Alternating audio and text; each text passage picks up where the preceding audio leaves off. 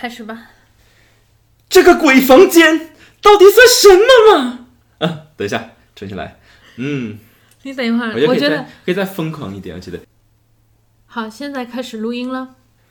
这个鬼房间到底算什么嘛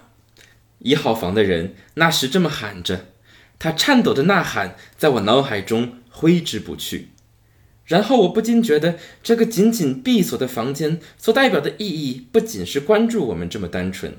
它把更重大的，像是我们的人生或灵魂之类的东西，全部监禁起来，孤立我们，夺走我们的光明。这里根本就是灵魂的牢狱。这个房间告诉了我这辈子从未见过，也从未体验过的真正的孤寂，也让我知道我们已经没有未来了，活着毫无意义。姐姐抱着膝盖缩起身子痛哭失声，我想或许那正是我们出生之前遥远的过往的样子。早在历史尚未开始之时，人类真正的形体在黑暗温湿的箱子里哭泣着，就像此刻哭泣的姐姐一样。我扳起手指头数，我和姐姐被杀的时间应该是被关进来的第6天，也就是星期四的傍晚6点。刚才甘道夫再一次深情并茂地为我们朗读了一段今天我们要讲的小说集里面的某个故事的片段。相信很多听众朋友们对这个故事其实并不陌生，只不过可能刚好并不知道这个故事的作者是谁。对，今天你就知道了。今天我们让你知道我们让你不知道。不过我想这个日本作家在某种程度上其实可以和我们之前跟大家介绍过的伊藤润二一样，并称我们的童年阴影。嗯，而且不论我们对这个作品本身熟悉还是不熟悉，里边提出的问题可能是我们每个人经常甚至是每时每刻都不得不思考的，就是生命到底有没有什么更多的意义。只不过我们今天要介绍的这位日本作家，他在介绍这些生命和死亡的意义的同时，他使用的手法是一种非常暗黑甚至恐怖的这种表现方式，导致我们在面对自己生死存亡的这些问题的时候，也往往会留下非常深刻的心理阴影。嗯，尤其是我们小的时候如果看这些作品的话，那可能就它仅仅是一个阴影而已，但是到了我们这个年纪，然后再重新去读他的作品的时候，那么我们可能会发现，哎，在每一部作品当中都要花更多的时间，更多的思考，去反思这个看似怪诞、恶趣味、变态，对，变态甚至是恐怖的情节背后有没有什么更深层的意义在背后。因为我相信让一个人感到恐怖或许很容易，我们可能一部恐怖电影有很多的这种 jump scares， 一个突然的声音，一个突然的效果就让我们感到很恐惧，比如开头你那个突然一下啊，这是什么鬼东西吗？对，哎，我真的想要去复制一种那种日本的电影里边的人们非常疯狂的感觉。那你那一段应该用日语说助けて助けて，这不是不会嘛？要不下次你来。anyway， 但是一种真正的恐怖，然后它是一种能够留在我们心里边，让我们不断反复的去思考，不断反复的去回味这恐惧的余味的一种恐怖。它就是著名的日本作家乙一。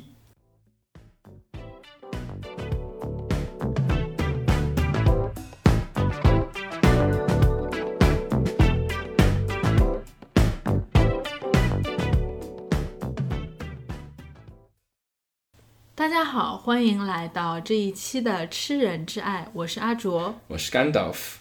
很高兴和大家又来到了新的一期的节目。如果大家喜欢我们的栏目，欢迎在爱发电平台上为我们赞赏，提供更多的支持。我们录制这期节目的时间是2月10号，也就是大年29，今天也是甘道夫的生日。不过甘道夫今天看起来似乎并没有因为他的生日有太多的雀跃感，我不知道是不是因为快奔三的缘故，他产生了一种类似中年危机的焦虑感，或者你关键是我觉得像你刚才那样讲，很难对一件事情感到雀跃就是我已经把你的这个生日状态描摹成了一副就是年近三十，把生日讲成了一个忌日的感觉。今天是2021年2月10日，29年前的这一天，甘道夫诞生了。不过我觉得这是一个非常有意思的话题，就是我们为什么要庆祝自己的生日？我觉得庆祝生日这件事情好像很多时候更多的是对年轻人来说会有这样的意义，然后随着年龄渐长，我觉得有些人对于庆祝生日这件事情体现出了更多比较抗拒的情绪，因为好像生日它往往提醒着你的这个年龄又在往前，就是在我们这种社会性的年龄结构的压力上，就是一个年龄的增长往往伴随着一种生命的焦虑感。当然年龄是一年比一年的长大，对吧？当然我们很多人有不同的应对的策略，比如说有的人说今天是我的第20个18岁生日什么什么的。第20个18岁生日是什么意思？就是他拒绝过18，就是他觉得每个生日都是18岁生日啊，所以他是已经38岁了吗？对啊，好可怕呀！对，所以人们会有这样的策略，但总的来说，在文化上我们是有这样的一种做法，就是我们要庆祝一个人诞生的那一天。然后，所以其实我今天在思考的一个问题，就是说，我们为什么要庆祝自己的诞生？就是这件事情值得庆祝的点在哪里？那我当然不是为了这个抬杠，因为其实很久很久以前，我们这个生日其实不是庆祝普通人的生日，对吧？那比如说在埃及，那人们会庆祝一个法老他成为神的那一天，然后叫做法老的这种生日。然后我们会庆祝那样的一个特殊的人的生日，或者是说我们会庆祝一些历史上比较重要的人的生日，比如说我们知道圣诞节 Christmas， 那 Christmas 对吧，这个词它意味着就是我们在庆祝耶稣基督的诞生，所以说我们是在庆祝一些非常重要的人他们的存在，然后我们会为此感到高兴，因为我们知道他们的存在为我们带来了某些开心的事情，或者是对世界产生了一些积极的改变。可是如果说我们庆祝每个人自己的诞生，那是不是背后的一个假设就是说存在本身就是一个好的事情，存在本身就是一个值得我们去为之雀跃的事情？其实并不是吧，因为我记得就是因为你探讨到这个出生和存在的问题，让我想到就是以前在看就是古希腊神话的时候，当时米达斯国王，然后他就抓住这个希勒诺斯的这个抓住他就去问他存在的意义，然后没有想到这个丑陋的精灵跟他说人生第一好的事情是不要出生，第二好的事情是出生了之后立刻死掉。就是对，在古希腊这么你会觉得在古希腊这么光明，然后又这么强调这种勇武之气的这种文化，这种哲学的这种时代，我们依然会看到大家对于生存问题的探讨其实依然会有很多很虚无甚至是很黑暗的声音在徘徊。而且我觉得这背后的思考并不一定是一种虚无，而我觉得可能更多是一种客观，就是我们想一个人出生了，我们庆祝，然后可能背后是想我忽然来到了这个世界上，我可以去享受所有的这些东西，我可以去感受人与人之间的连结，我可以去有这样一段美好的关系，出生在这样的一个家庭当中。可是这些仅仅是积极的一部分，那我们在出生之后其实也有很多的责任和历史承担在我们的身上，比如说可能如果我不存在的话，那么几千年的历史责任这些身份还有他们背后的所带来的各种偏见，然后还有一种记忆的重担不会落在我的身上，还有这些生活本身带来的痛苦。所以之前阿卓说我今天显得不这么雀跃，是因为我觉得不得不面对生日这个事情进行这些关于存在的思考，而为什么本来可以好好过的一个生日，我偏偏要想这些非常丧的事情，是因为我最近经阿卓介绍读了乙一的 Zoo 这本书。那 Zoo 它是乙一的一个短篇小说集，那在这里边有很多非常非常奇怪的故事，那每一个故事刚刚讲过，就是乙一的风格就是黑暗恐怖怪诞等等等等，但是他们又不是非常单纯的恐怖和怪诞，而是说每一个故事它虽然简短，但是却又让你不得不去思考一些关于存在关于死亡的一些重大的议题。所以可能一个故事翻完了，但是它给你带来的思考却会留在你心里边很久。不过我觉得很有趣的事情是，就是在这一点，就是面对生死存亡的问题上，其实甘道夫表现出了一种非常多愁善感的气质是吧？因为其实在我读乙一的这种体验里面，我觉得他就是个纯粹的变态，就是他的每一部小说，就是或者说他的不同的这种小说的方式，他其实只是在用各种不同的姿势去表演变态。因为乙一他在日本的这样一个小说文坛上一直都是以鬼才这样的一个形象出现的，你光看他用过多少个笔名就知道了。乙一是他最重要的一个笔名，然后他原本的名字叫安达宽高，就是他后来就是在通过写小说成名之后，他导演和编剧主要用的是这个名字。然后他还有一系列的笔名，比如说什么中田永一、白山昭子、月前摩太郎，就是一系列的各种马甲一样的笔名。而这一些为什么他会有这一系列的笔名，其实并不是因为他那个什么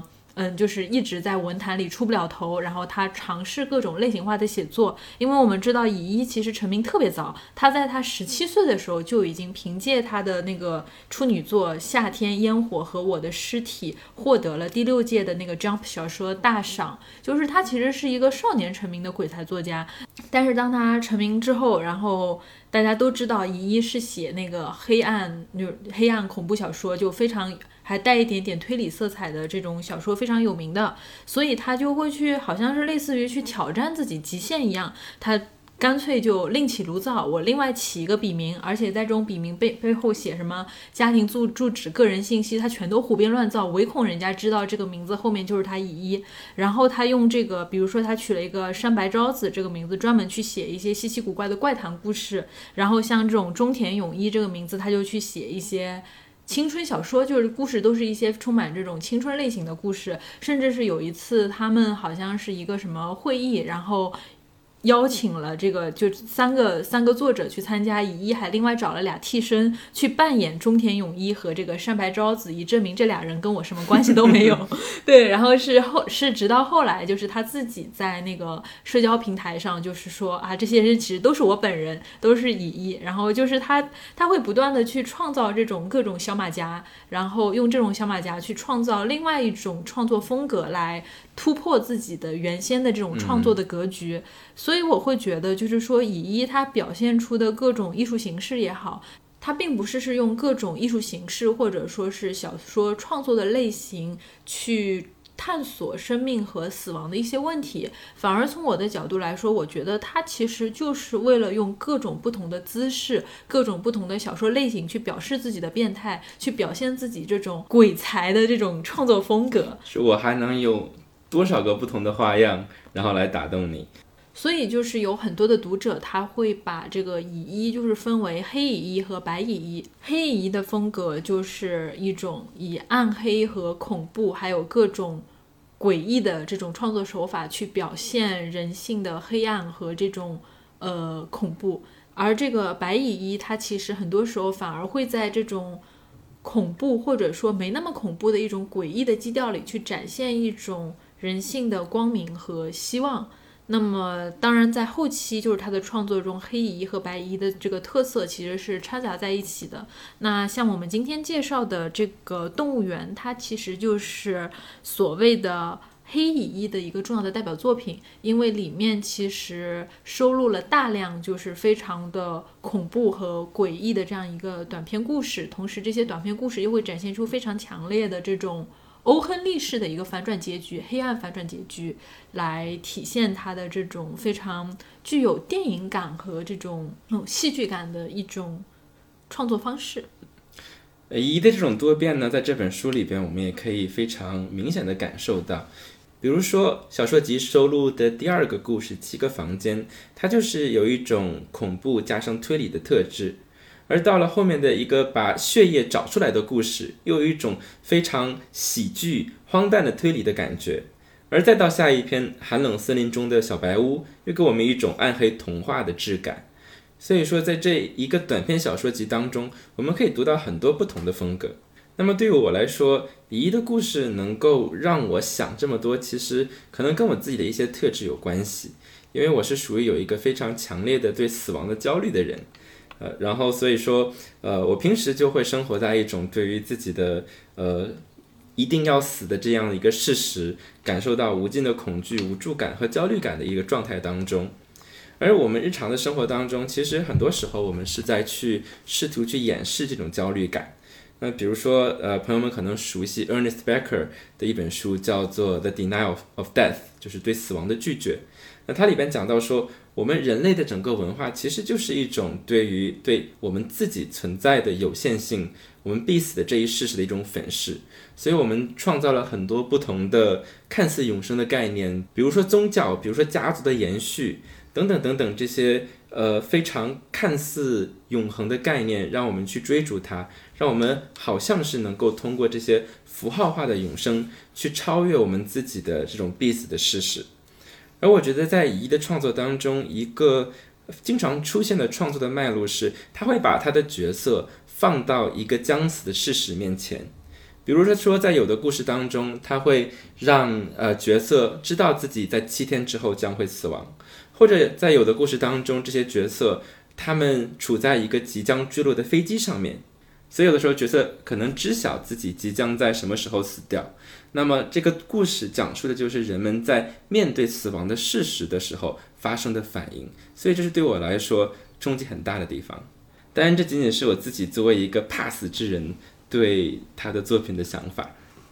其实每个人都会怕死，每个人其实都会因为他的作品留下很深刻的心理阴影。不过你刚才说的那个就是那个问题，我觉得特别有趣，就是那种对死亡的瞬间的发现，而以这种小说的形式去表现出来的时候，每一个作者其实都会不太一样。但是你会发现，就是在乙一的那个创作手法里，他会用一种特别简单然后特别冷静的这种笔法去表现你刚才讲到的那种很宏大的生命的恐怖，或者说就是其实在乙一的片段里面，我其实更倾向于认为它其实没有那么一个宏大的一个关于生死关于存在的视野，它更多的其实更像是一个不断去突破这种创作边界的方式去探索这个死亡。所以死亡的阴影在他的创作里面更像是一个切面。比如说就是在这个 Zoom 这个短篇小说集里面，它这里面最不起眼的一个故事，也就是最后的一个故事，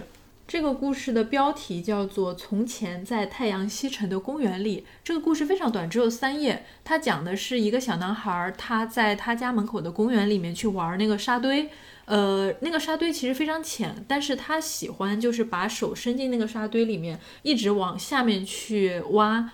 然后他有一天发现这个沙堆下面有个手，他回去跟他爸爸说，他爸爸说，哎，怎么可能呢？那个沙堆很浅的，你怎么可能摸到东西呢？他说不是的，真的有东西。但是他爸爸不相信，然后他就像着了魔一样，越来越沉迷于去这个沙堆里面找这只手的游戏。然后有一天他从这个沙堆里挖出来，发现哎有几根头发，他感觉下面可能是个女孩什么样的东西。他继续往下翻，发现一只手抓住了他，那个手当他抓住他用力的抓住他往下拽的时候，他发现他甩不开那只手了。这个时候他发现那个手在他的手上就是写字，写上我要出去。这个时候他在那个手上回了他说不行，于是那个手就松开了，他把那个自己的这个手就从这个非常深的沙堆里面拔了出来。在那次事件之后，他就再也没有碰上过这只手了。而他后来很偶然的发现，就是这个沙丘被夷为平地了，发现这个沙丘真的是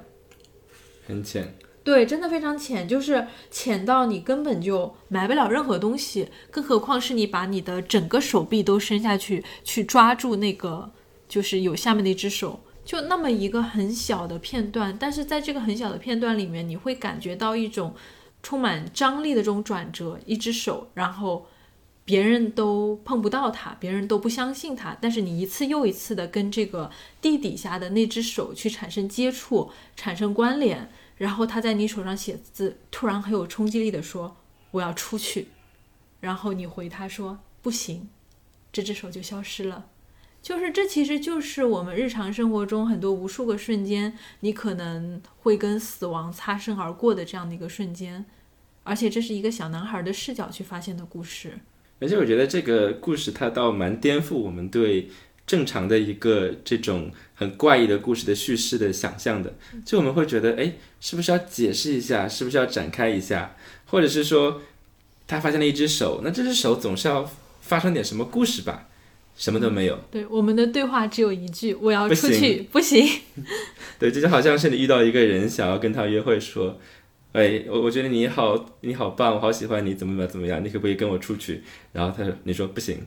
对，但是这个故事就结束了。对，但是这个故事的主角是这个深坑里的一只手，就非常的怪异。而我们会看到，就是乙一他写的小说，其实很多这种关于死亡、关于恐怖的展现方式，就是这个沙坑下的这只手的各种变形。以及刚才你讲的那一点特别好的，就是这个没头没脑的感觉，就是你也不知道这个手是什么，然后你也不知道跟你擦肩而过的这种死亡到底是什么东西。这个状态其实也跟我们刚才在开头就是甘道夫为大家朗读的那个故事的片段是非常相似的。那个故事就是7个房间，其实很多人应该都听说过这个故事，但是可能听说过这个故事的人很多都不知道这个故事的作者是乙一。那么这个故事呢，它开始的时候，我们的主人公是一个10岁的小男孩，那他在一个封闭的房间里边醒来，那他发现他和他的姐姐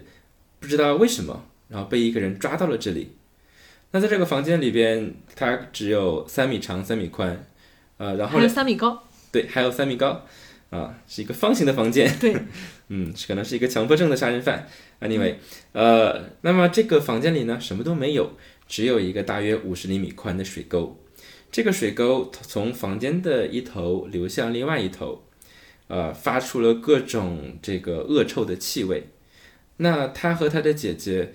一开始的时候，那在这种情况下显然是要试着求救，可是他发现没有人理他们。那只有每天早上的时候，有一个陌生的脚步声从这个铁门前经过，然后停在他们的门口的时候，会给他们留一片面包和一碗水，仅此而已。对，然后这个故事就用这种非常简洁，然后也莫名其妙的方式就开了头。那我们能够看到这个房间唯一能通向外部的一个线索，其实就是那条臭水沟。所以到了第二天，这个2个主人公中的弟弟，他就沿着那条非常脏非常恶心的水沟往这个水沟的上游方向去探索，就是我们这边会发生什么，就要么你就能沿着这个水沟出去，要么出不去你也看看可能其他地方有什么东西。然后他沿着这个恶心的狭窄的水沟往上面走，发现旁边是另外一间一模一样的房子，而这个房子当然也是3米长3米宽3米高，中间一条水沟，一个铁门，就是打不开的铁门，就一模一样的一个房间。然后他再往前走，发现那个房间里面当然也是一个方块房间。所以最后呢，他发现这一条50厘米宽的臭水沟，它连接着总共7个方形的房间，而他们呢是处在正中间，他们是第4号房。对，4号房。对，而每一个房间里边，那都会有一个女性被关在里边。对，除了有时候有些房间没有人，有一个房间没有人。对，只有一个房间呢会没有人。这个时候其实让我想起了一个国产动画的经典作品，叫《魔方大厦》。你是暴露年龄了。对啊，就是啊，3米长3米宽3米高。对对对，有一种魔方大厦的感觉。那么这个魔方大厦它很特别的地方，就是它住在里边人，或者说被关在里边的人，那每个人在这个大厦里边被，我叫顺嘴了，每个人在这个牢狱当中被关的天数是不同的。比如说呢，他们是第一天被关在里边，那么他们下游的房间，也就是5号房里边是没有人的。那而在他上游的房间是依次递增的，也就是说3号房的人里边被关了2天，2号房的人里边被关了3天，等等等等。所以说我们会发现这7个房间，它其实对应着一个星期的一个7天的周期。那么为什么会有这样的设定呢？那这个揭露的过程其实就有一种非常悬疑的解谜的感觉。对，有点像推理故事了。对对对。那么这个小男孩呢，他就顺着这个臭水沟往下游走，等他走到7号房的时候，然后他发现里边的人啊，非常的伤心，一直在哭泣。哎，这个就很奇怪，因为之前他遇到的所有的房间里边的人，虽然每个人被关起来都不开心，可是没有人是一种很绝望的状态，精神状态不太正常。对，哎，大家都还处在一个愤怒然后无助的这样一个状态里边。对，因为他们就是其他人完全不知道发生了什么事情，有的人就是早上跑个步被人一棍子打昏了，就这么关了进来，就是你完全不知道发生了什么，就处于一种还不知道什么情况的这种状态。而最后房间那个女人她在这儿待6天了。对啊，可是7号房的人他是完全崩溃的状态。对，就这个6天的已经崩溃了。然后这个小男孩问，哎，姐姐你为什么崩溃啊？然后这个姐姐说啊，你没看到这个水沟里边每一天都有尸体流进来吗？而且是那种切成碎片的，然后这个里面漂浮着这种血液，然后人的身体的各种切成碎片的残肢。到了每天下午的6点钟时间一准，就准时6点钟，这个水沟它就会飘过来很多的血，然后人的各切成碎块的人的身体上的各种部位就会这样流过来。而他就是看着这个东西，就是他已经看了整整6天了。但这个事情就很蹊跷，因为我们知道这个小男孩他是在这个7号房的女孩的上游，就是他是正中间的那个房间。对，所以说如果说7号房的人每天都能够看到尸体流进来的话，那么按理说在他上游的人也都能够看到尸体才对呀。那可是这个小男孩就顺着这个臭水沟往上走的时候，他采访了他路过的每一个人，可是在这前面没有人看到了尸体。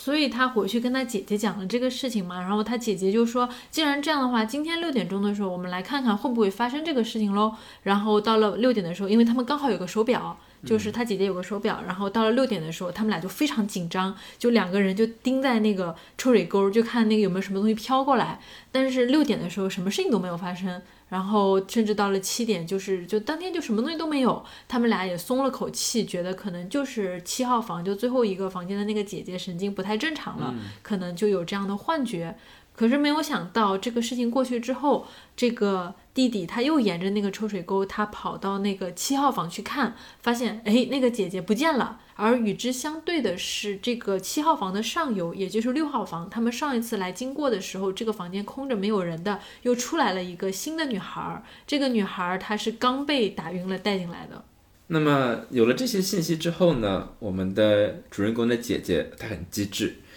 她就开始想，哎，为什么会出现这种情况？她想7个房间，那每个人他在房间里待的时间的天数都是依次递增的。那所以说他后来就想清楚，他其实是一个像这种轮盘一样的机制，就是每一天这个凶手他会杀下一个屋子里的人。比如说前一天因为我们知道是7号房的这个被关的人消失了，说明那一天凶手杀死了7号房的人。而按照这个顺序推理的话，说明下一天被杀死的应该是回到了1号房的人。对，这也就解释了为什么他们第一次去看那个7号房那个姐姐还在的时候，6号房是空着的，因为那个房间就是那个人已经被杀掉了，而且所以那个房间就被空了出来。这也解释了为什么那个7号房的人他会很崩溃，因为他是处于房间的最下游，所以就是1、2、3、4、5、6号房被杀的人他每一天都能看到。比如说像1号房的人，他其实就永远看不到会有这个尸体飘过。而这个他跟这个弟弟和这个姐姐他进到这个房间，因为没有看到就是这个血液和残渣从这个流过，是因为他们刚好错过了5号、6号、7号房间的这个都是从下游走掉了。对，所以说这就是为什么除了7号房的那个第一个受害者之外，其他人都没有看到过尸体。那之对，那之后这个姐姐非常有科学精神，那她开始通过观察来验证自己的猜想。那之后发生的事情的确如她所料，下一天呢就是1号房的被害者被杀掉了，再下一天是2号房的被害者被杀掉了。那我们现在讲到这里，可能大家觉得哇，这是一个只是一个非常变态的设定而已。但是这个故事其实我觉得不是那么简单，是因为在这个姐姐意识到了这个安排之后，那她的弟弟呢，他会到每一个房间里面的人跟他们说这件事情。对，因为这里其实就是这个七个房间设置的一个 bug， 就是理论上其实是应该是七个房间各关一个人，而这个人他因为是一个可能处于成年的这个状态，他是没有办法通过这个水沟的。但是这个不知道哪儿的这个凶手，他可能打昏了这个姐姐，然后发现可能是因为这两个都是未成年，所以把这对姐弟算作了一个人关在了这个房间里面、所以就是他意料之外的是这个10岁左右的这个弟弟，他成为了那个可以游走在这个水沟里面的那个像信使一样的人，把这个7个房间里面的人给联系在了一起。对，所以说其实如果没有这个弟弟的存在的话，那么我们想象每个人其实他在这几天里面感受到的就是纯粹的绝望和孤独，你不会知道这个安排是什么，因为没有人告诉你你会在6天之后被杀死，你所感受到的就是在这6天里边我什么都没有，我有的只有这3×3×3的空间，我只有这水沟，还有那每天的一块面包和一碗水，我感受到的是绝对的孤独、无助和绝望。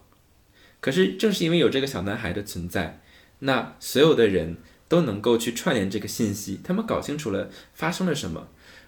而这个小男孩他最重要的一个作用就是他能够告诉每个房间的人他到底哪一天会死，每个人都知道他还有几天可以去活，而这个设定就在本质上改变了每个人的体验。所以我们看到的不是一个又一个疯狂的歇斯底里的，然后处在一种癫狂或者是放弃自己的状态，我们看到是每一个人他对自己死亡是如何接纳的，就是每一个人都知道有一个既定的事实是这一天我会死，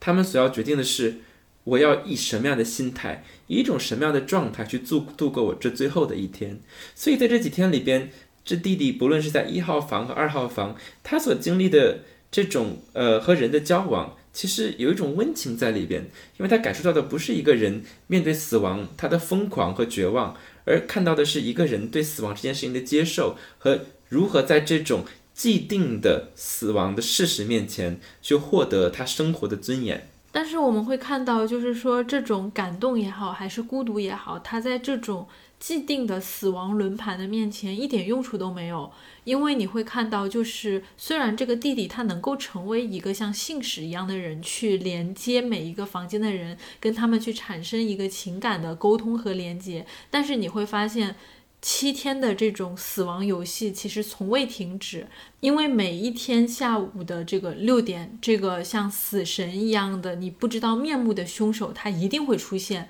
然后他一定会把那个房间里的人杀死。所以就是你会发现这是一件很可怕的事情。而这个哪怕10岁的小男孩，他在心里也产生一种疑问，他是不是需要把这样的一个残酷的现实去告诉那些其他房间里的人。因为他其实有在思考这个状态，就是这是一个无法改变的命运，我是不是应该把这么残酷的你什么时候要死，死亡什么时候会降临的这件事情告诉给每个房间里那些惶恐不安的人。因为他们其实已经够惶恐不安了，可是你要把这个这么残酷的现实，而且这种死法你会被变成碎块，沿着这个脏不拉几的这个水沟就流走，这种很残酷的现实去告诉他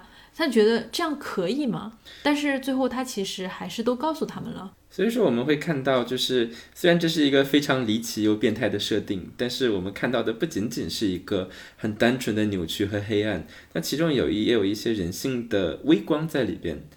我觉得这可能也是读这本小说让我觉得更有趣的地方。其实我觉得如果他完全是在展现一个人他的思想是多么的有创造力，他能够创造出多么突破边界的把人们放进置入的残忍的情境的话，我觉得他自己会是一个很无聊的作品。但是我觉得正是因为有这些微光的地方，让乙显得更加的有趣一些。所以就是大家在区分这个黑乙一和白乙一的时候，后来就区分到最后，大家就说，哎，这个其实也不是一个就是说完全的这种恐怖和黑暗和这个完全的光明和希望，它中间是掺杂在一起的，但是这个比例可能会不太一样。当然我们今天讲的这些故事很显然就是说黑乙一的比例会更大，在这里面他对于这7个房间的设定本身是一种非常可怕的一种，或者说用他原话来说，这7个房间就是人类的一个灵魂的牢狱，在这里面你必须要去面对这种无穷无尽的孤独和对死亡的恐惧，甚至你很难去逆转对于这种既定的绝对的死亡的这种结局。所以我觉得不论是黑蚁蚁还是白蚁蚁，本质上都是斑马蚁蚁，只不过它究竟是黑底白道的斑马还是白底黑道的斑马，但是我们今天讲的肯定是黑底的那个斑马，黑底白道的斑马对，所以我觉得这是正是他的这些故事能够让我们思考的地方，就是他强迫我们去面对一直被我们隐藏起来的这种死亡的事实。所以刚才我们讲的这个7个房间的故事，它其实是这个黑底白条这个斑马蚁蚁非常重要的一个代表作品，就是它其实是某种意义上体现了一种就是本格推理的这样一个特质，通过这样一步又一步非常缜密的推理去展现那种非常恐怖的一个现实。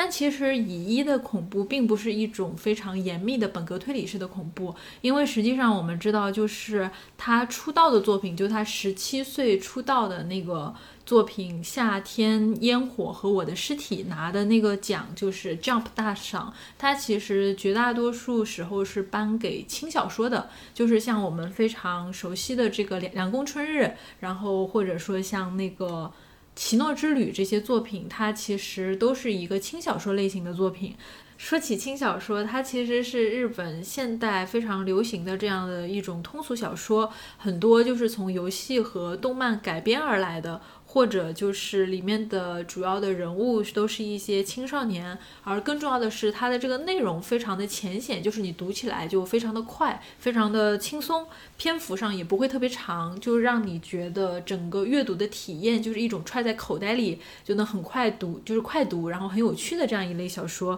所以就是很多时候你会看到蚁蚁的小说，它其实也体现出一种口袋书的这样的一个特点，所以就是你会看到它的这个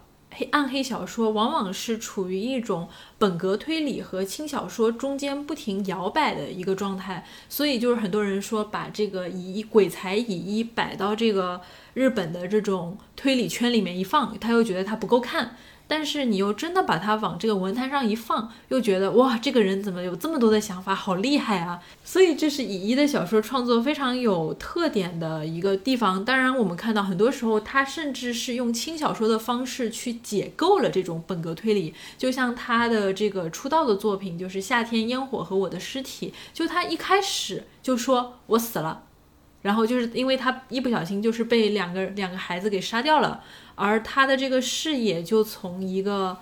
尸体的角度，就是我作为一个尸体，我被2个孩子这个各处驮着去埋尸，他们想怎么处理我的尸体，就是从一个尸体的视角来反推这个过程。就是你看到这个故事的谜题一开始就被解开了，而真正的这个恐怖去展现的过程竟然是从这种第三者，或者说就是明明是受害者的我转变成了一个第三者，又幽灵视角，幽灵一样的视角，又客观又冷峻，甚至带着一点点诙谐和幽默的色彩去讲述这个非常诡异的故事。那么我们看到在这个动物园里面也有一个非常类似的故事，刚好就是我们这部短篇小说集的这个名字叫做动物园。为什么会体现出这种非常强烈的解构本格推理的一个色彩，其实也是因为在这个动物园故事的开头，它就揭露了这个故事的真相。有一个人他每天都会在这个信箱里面收到一封信，这个信里面装了一张具尸体的照片，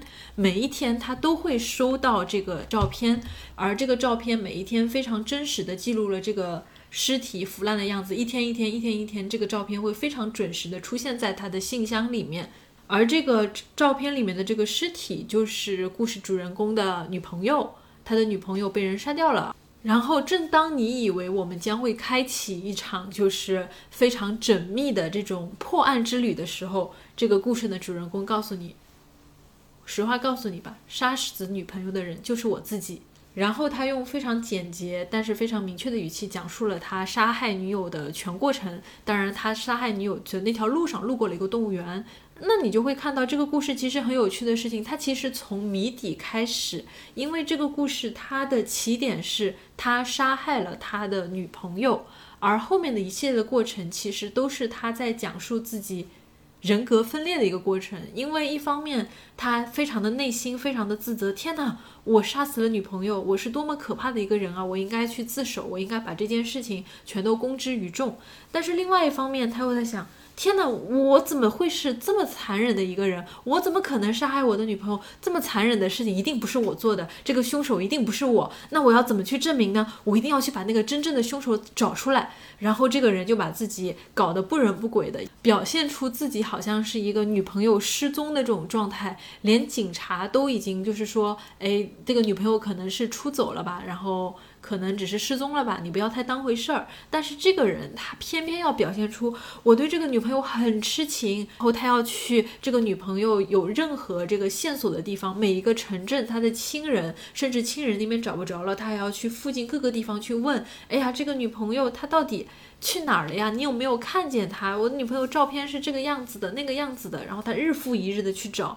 然后他每一次找的这个终点都是那条沿着这个就是动物园的路线的那条路，因为路边会有一个人，当他拿起他女朋友的照片去问那个人的时候会说，你有没有看过这个女孩，然后那个路边的那个人就会说，你都每天问了多少次了，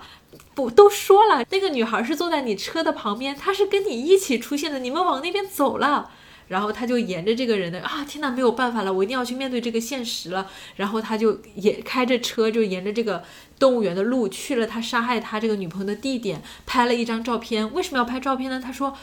就因为他找到他女朋友尸体的过程，他又再一次面对了自己内心的这种恶，因为我犯下了这个事情，我杀害了我的女朋友，天哪，我是一个这么丑恶的人，我一定要让自己下定决心。所以他拍了张照片给自己寄了回去，说等明天我要是在回去的路上又丧失了这个自首的决心，等我明天看到这张照片，我一定会想起我做过的这个坏事，我一定会幡然悔悟，好好做人去自首，让一切的罪恶就公之于众。但是没想到到了这个第二天，他一看到照片，天哪，我女朋友被杀了，到底是谁干的，是谁干了这么坏的事情。然后他又重复这样的一个过程，就是所以我们会看到，就是动物园的这个故事它有很有趣的一个地方，就是你会看到这个第一人称视角的我，他在不停的进行某种角色扮演，在不停的去抗拒这个一个既定的非常残酷的现实，就是他杀害了他的女朋友。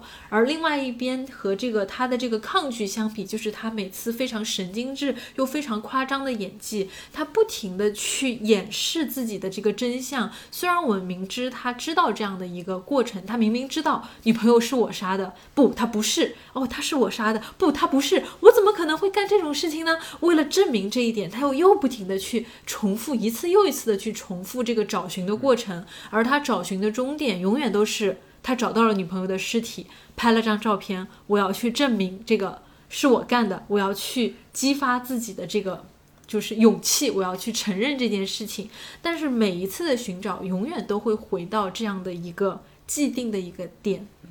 这个故事的设定有一个很明显的反土拨鼠日的感觉，就是我们知道 Groundhog Day 它的情节就是一个电台的主播，然后发现他每天都困在同样的一天里边，然后他每天都在重新的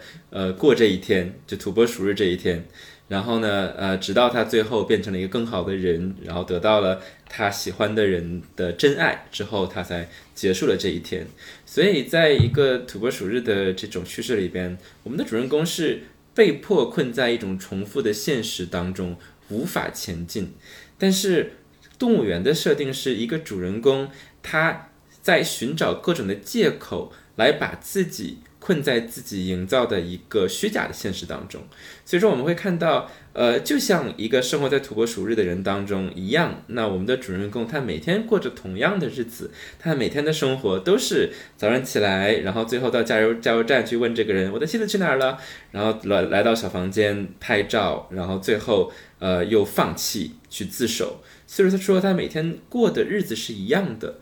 但是和土拨鼠不一样的地方在于，他在试图把自己关在自己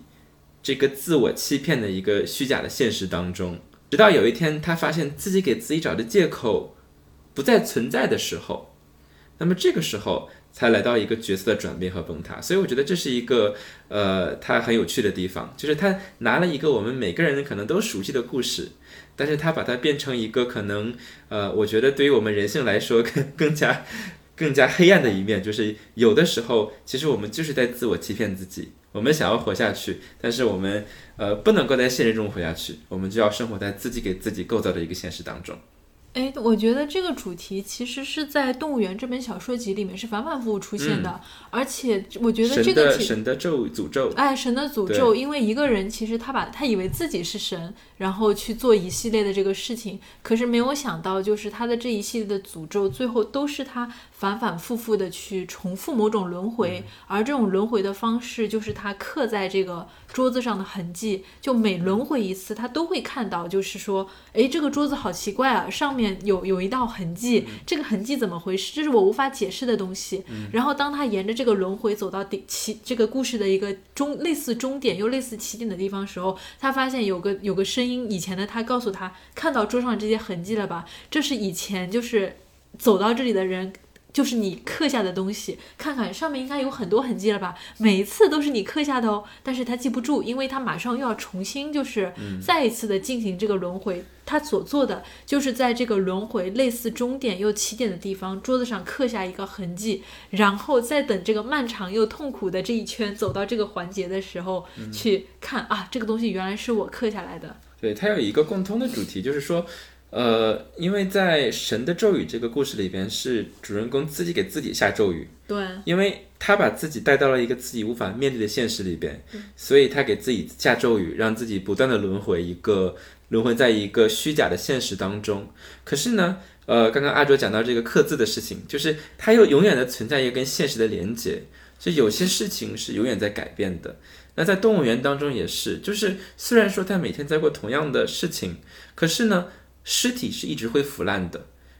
那我觉得它其实背后有一种，就是对于我们这种自我欺骗的这种固执的这种虚妄感的揭示，就是你可以去拒绝现实，你可以把自己关在你自己构建的那个虚假的现实里边，但是现实是不在乎这个事情的，就时间还是会过去的，尸体还是会腐烂，然后尸体腐烂的恶臭还是会通过这个桌子传进来。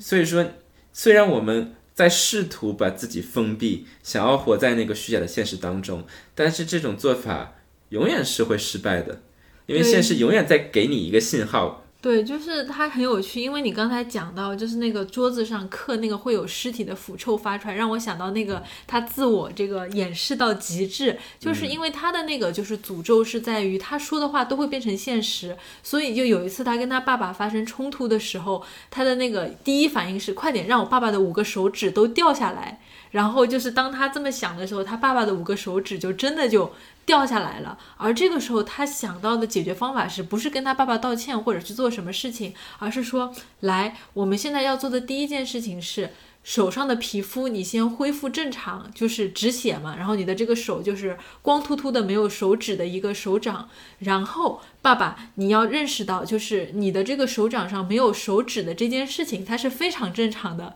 你要接受这个现实，它非常的正常，而且这个手指的断法能够让每个看到他的人都觉得他很正常。对，就是所有看到这双这个没有手指的这个手的这个时候都觉得这手本来就应该是这样的，然后任何看到这个手的这个人都会因为这句咒语生效，就是你会发现他的这个世界逐渐崩坏的过程，其实就是因为他一次又一次的去进行这种自我欺骗，然后当这个自我欺骗进行到一种无法再去逆转的一个临界点的时候，你就到了这张桌子上的刻痕面前。你说，然后那个刻痕边上好像类似于收音机的人就录下来他自己当时以前留给他的真相，看吧，你又走到这里了，然后这是现实的真相。当然你认识到这一切的时候，因为我的这个收音机里面也包含着我对于你的这个就是诅咒，或者说对你的暗示，接下来你又会忘记这一切，你又会进入到新的一个那个循环里面去。还有一种暗黑版的奇木南雄的感觉啊，对吧？就是这种还是很恐怖的这种乙一的这种设定方式。不过你这么说我觉得很有趣，就是所以乙一的这个暗黑本质上是对拖延症的一种诅咒吧，就是对拖延症患者的一个诅咒。我觉得是对强迫症的一种诅咒，就是对拖延症和强迫症的这种双重诅咒。对对对，就是发生一点什么事情赶紧要把它修好，要把它修到不完美的状态。其实我觉得这也是一种就是执念吧，就是我们总是想要弥补一件事情，把一个事情从不完美变得完美，但我们在这样做的时候总是会把事情搞得更糟。对，它会有其他的破碎的方式。 对，就是你不去直面那个生活中的裂缝，而是想通过一种就是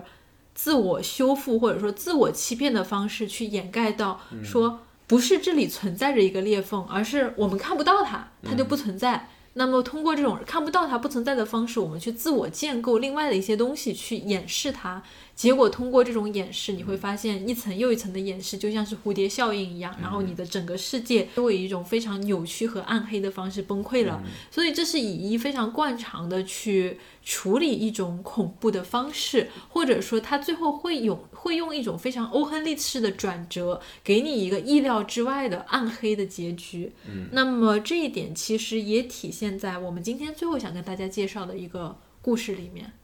那就是向阳之诗，据说也是甘道夫你非常非常喜欢的一个短片。对，就是为什么今天人家明明在过生日本来应该开心，然后去想很多乱七八糟的事情，就是我的错喽，让你看这个，就是因为这个故事。我们在节目开始的时候讲到了这个 Ernest Becker 的这个对死亡的拒绝这本书，真的就是刚才在录节目的时候，我说看甘道夫整个人就萎靡的蜷缩在椅子上，当我说完向阳之诗四个字的时候，他整个人眼睛都发出了这个兴奋的这个绿光，然后坐了起来。对，就是这本书真的是他非常的振奋和激动。对，让我觉得很激动，就是终于有人关注到这个话题了。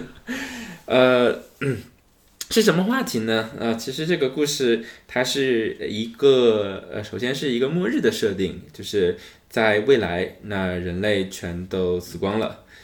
因为一场病毒的肆虐啊。今天读这个故事可能会觉得有这种格外的危机感，但我们的主人公呢，他其实是一个机器人啊，准确的说像是一种Android， 就是一个机器管家似的。那么他被他的这个设计他的人唤醒之后呢，就像一个非常经典的科幻小说一样，那这个机器人他在学习如何去生活，如何去感受外面的这些世界啊，第一次的这个感受到阳光的感觉，还有他怎么学习给主人泡咖啡等等等等等等。那所以前面我们看到的是一个就是那可能在科幻作品当中经常看到的一个设定。那再之后呢，我们会发现这个机器人它的被设计出来的意义是什么呢？那是因为设计出来它的这个主人他也被这个病毒感染了。对，然后他说他很快就要死了。对，所以呢他把他带到他自己祖父的那个坟墓上，说你看这个是个坟墓，那我设计出来你的意义就是想让你给我挖坟，然后等我死了之后我想要安详地睡在我的这个祖父的旁边。然后这里就是我觉得特别搞笑，因为当时我看到这里我都笑出了声，就是但是那个机器人刚被创作出来的时候他根本不知道什么是死亡，也不知道什么是埋葬，然后他就在想你把我创造出来就是想让我给你挖个坑吗？然后说我接下来是要来学习挖坑的吗？然后这个时候刚好有一只小鸟死掉了，然后那个他的那个创造者就把这个小鸟递给他说你看这个就是死亡，我们应该怎么办？然后我们的这个机器人他虽然被设置成了一个女性，但他还是个机器人嘛，他抓起那只鸟像一个掷铁饼人一样把这个鸟往那森林里面一丢，就是然后还这个丢出了这个声音来，就因为他挂到了这个树上，就是叶子还抖了两下，扑的一下这个几片叶子还蹦出来的那种。他的那个主人创造者就问他说你为什么要这样处理啊？他说因为你要死了呀，然后你要死了就应该把它扔回到森林里面去啊。主人说为什么你会想把它这个丢到森林里面去呢？他说因为它死了身体可以变成这个养分啊，所以应该把它丢回森林里面去，让它自然腐烂变成肥料啊。就我们可以感受到它那个主人内心可能是停滞了一下，然后说啊，那我看你还是需要一段时间去学习一下什么是死亡的。嗯，对啊，当然我觉得这个机器人说的话没错，死了之后成为很好的肥料。对，但是你想想看，从那个想要创造出来想要让它来埋自己的那个主人的角度来说，这事儿就很尴尬呀。我是想把你创造出来，你是要以后来埋葬我的，你秉持着这样的一个死亡观，难道我死了以后你也要把我像制铁饼人一样从远远的大力的甩到森林里面去自然腐烂当肥料吗？嗯，那所以说我们可以感受到这个创造者他的绝望，那于是尴尬。对，后面的故事就是说那你这样不行，你必须要学习一下死亡的意义是什么。那之后就是这个机器人他就去学习死亡的意义。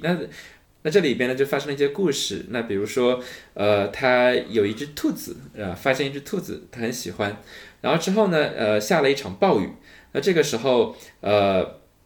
他就为了保护这个兔子，那就抱着这个兔子一起从悬崖上跌了下来。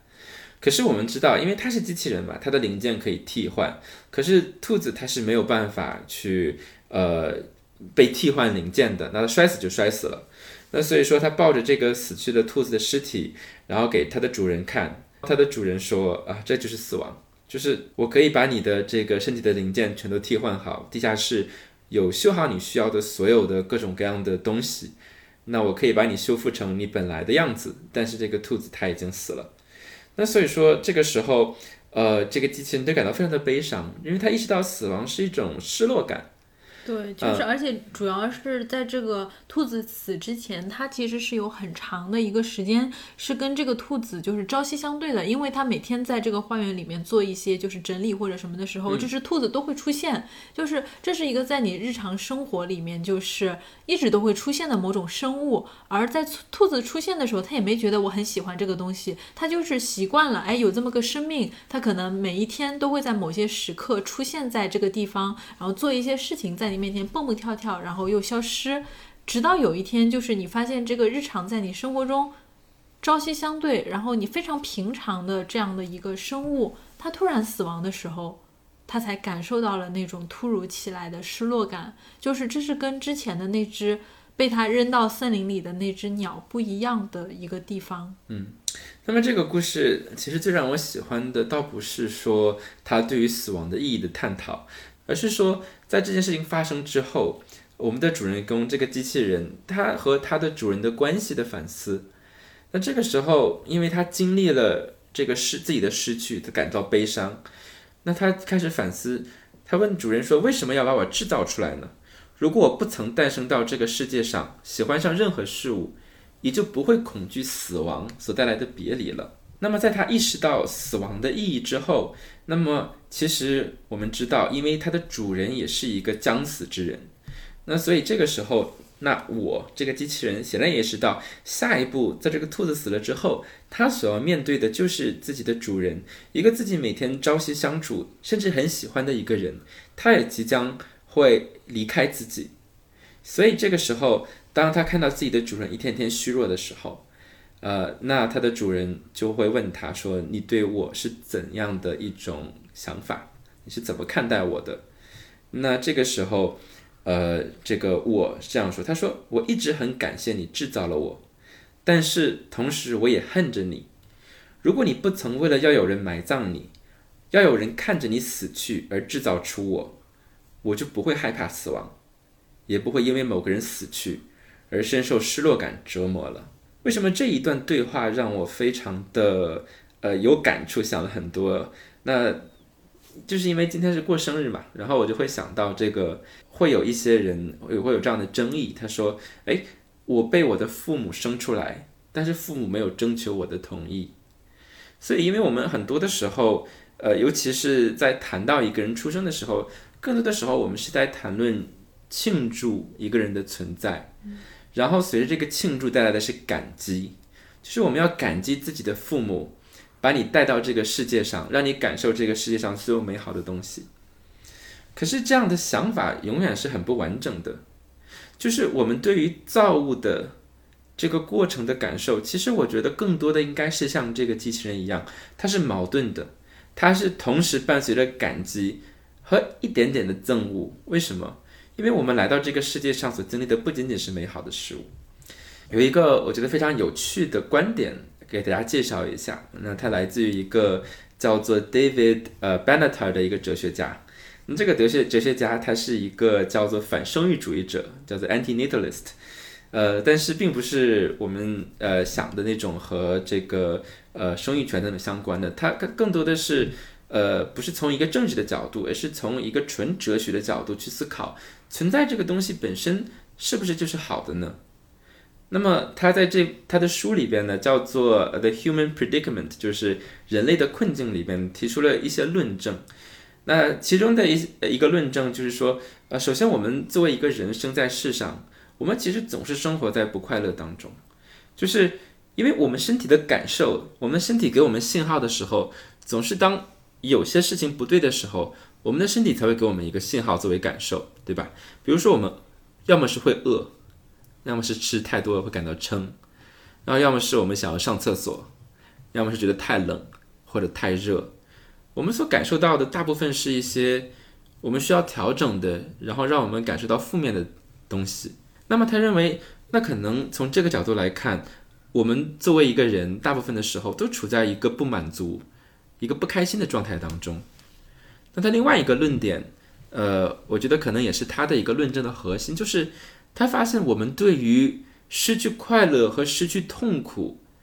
的一个价值评判是不对称的。比如说，如果说我们因为一些事情免受了一些痛苦，这个时候我们会感到很开心。可是相对来说，如果说我们错过了一些令我们高兴的好的事情，就我们开心的程度不会像前面的那种庆幸那样那么高。所以说，如果说一个婴儿他没有出生，他本来就没有存在，那可能他的不存在让他少经受了很多的痛苦，我们会更多的庆祝这种痛苦的消失，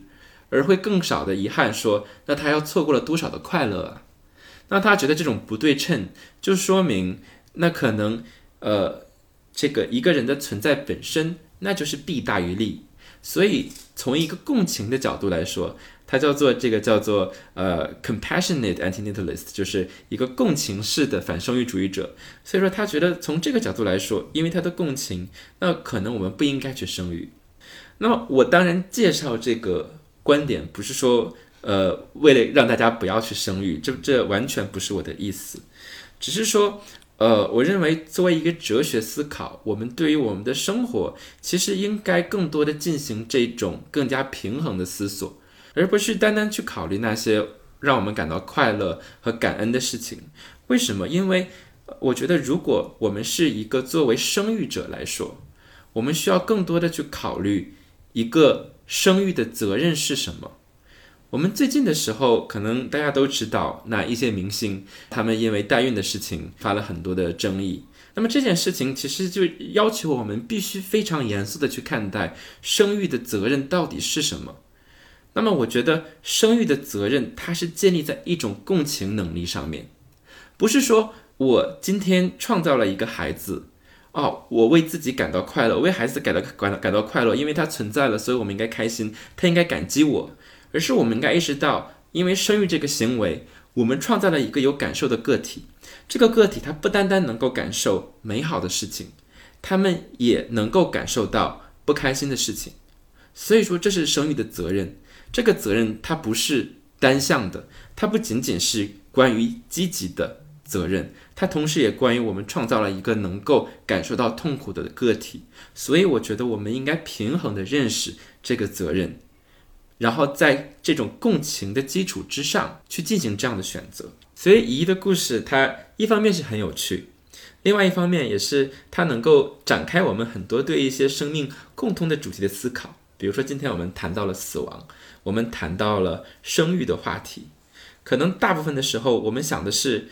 生命值不值得去度过，但是其实通过这个故事我们也在思考生命值不值得开始。那因为这个故事它是一个有科幻潜质的故事嘛，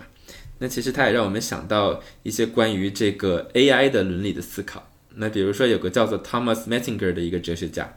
他就非常反对去创造这些有意识的人工智能。为什么？他说因为如果你创造了一个有意识的人工智能，那么其实你就是在创造以更多的痛苦，因为它有意识，它就能够体验到我们世界上这些不美好的地方。所以说他就把自己的观点叫做 digital antinatalism， 就是这个数码反生育主义。因为如果我们这样去创造一个 AI， 那么我们就是在创造更多的痛苦。好，让我们回到一，因为我们会看到就是说从我的角度来看，其实以及包括就是说现实情况中以一的一个创作层面来说，他虽然是一个鬼才式的作家，以及他有非常丰富的这种类型小说类型去进行创作，但是他的创作在很大意义上也有一定的局限性。就是我们会看到他作为一个就是少年成名的这样的一个小说家，以及包括他后续转型去成为一个电影导演，始终都没有那种就是能够突破他一开始这种鬼才的限定的这种更宏大的作品。就是你会看到他永远能够在某些精巧的设计上，以及在这种细节处的那种研磨到极致的那种技巧性上，让人觉得非常的震撼，非常的惊艳。但是他本人可能说也是因为自己的这种经验和他的这种对于看待事物的那种比较内向性的这种倾向，或者说一种类似于这种汤浅证明式的四叠半主义者的这种对于这个生活的思考，你会发现其实很多时候他对于这种生命也好，死亡的探索也好，其实都是局限在一个特定的视野之内的。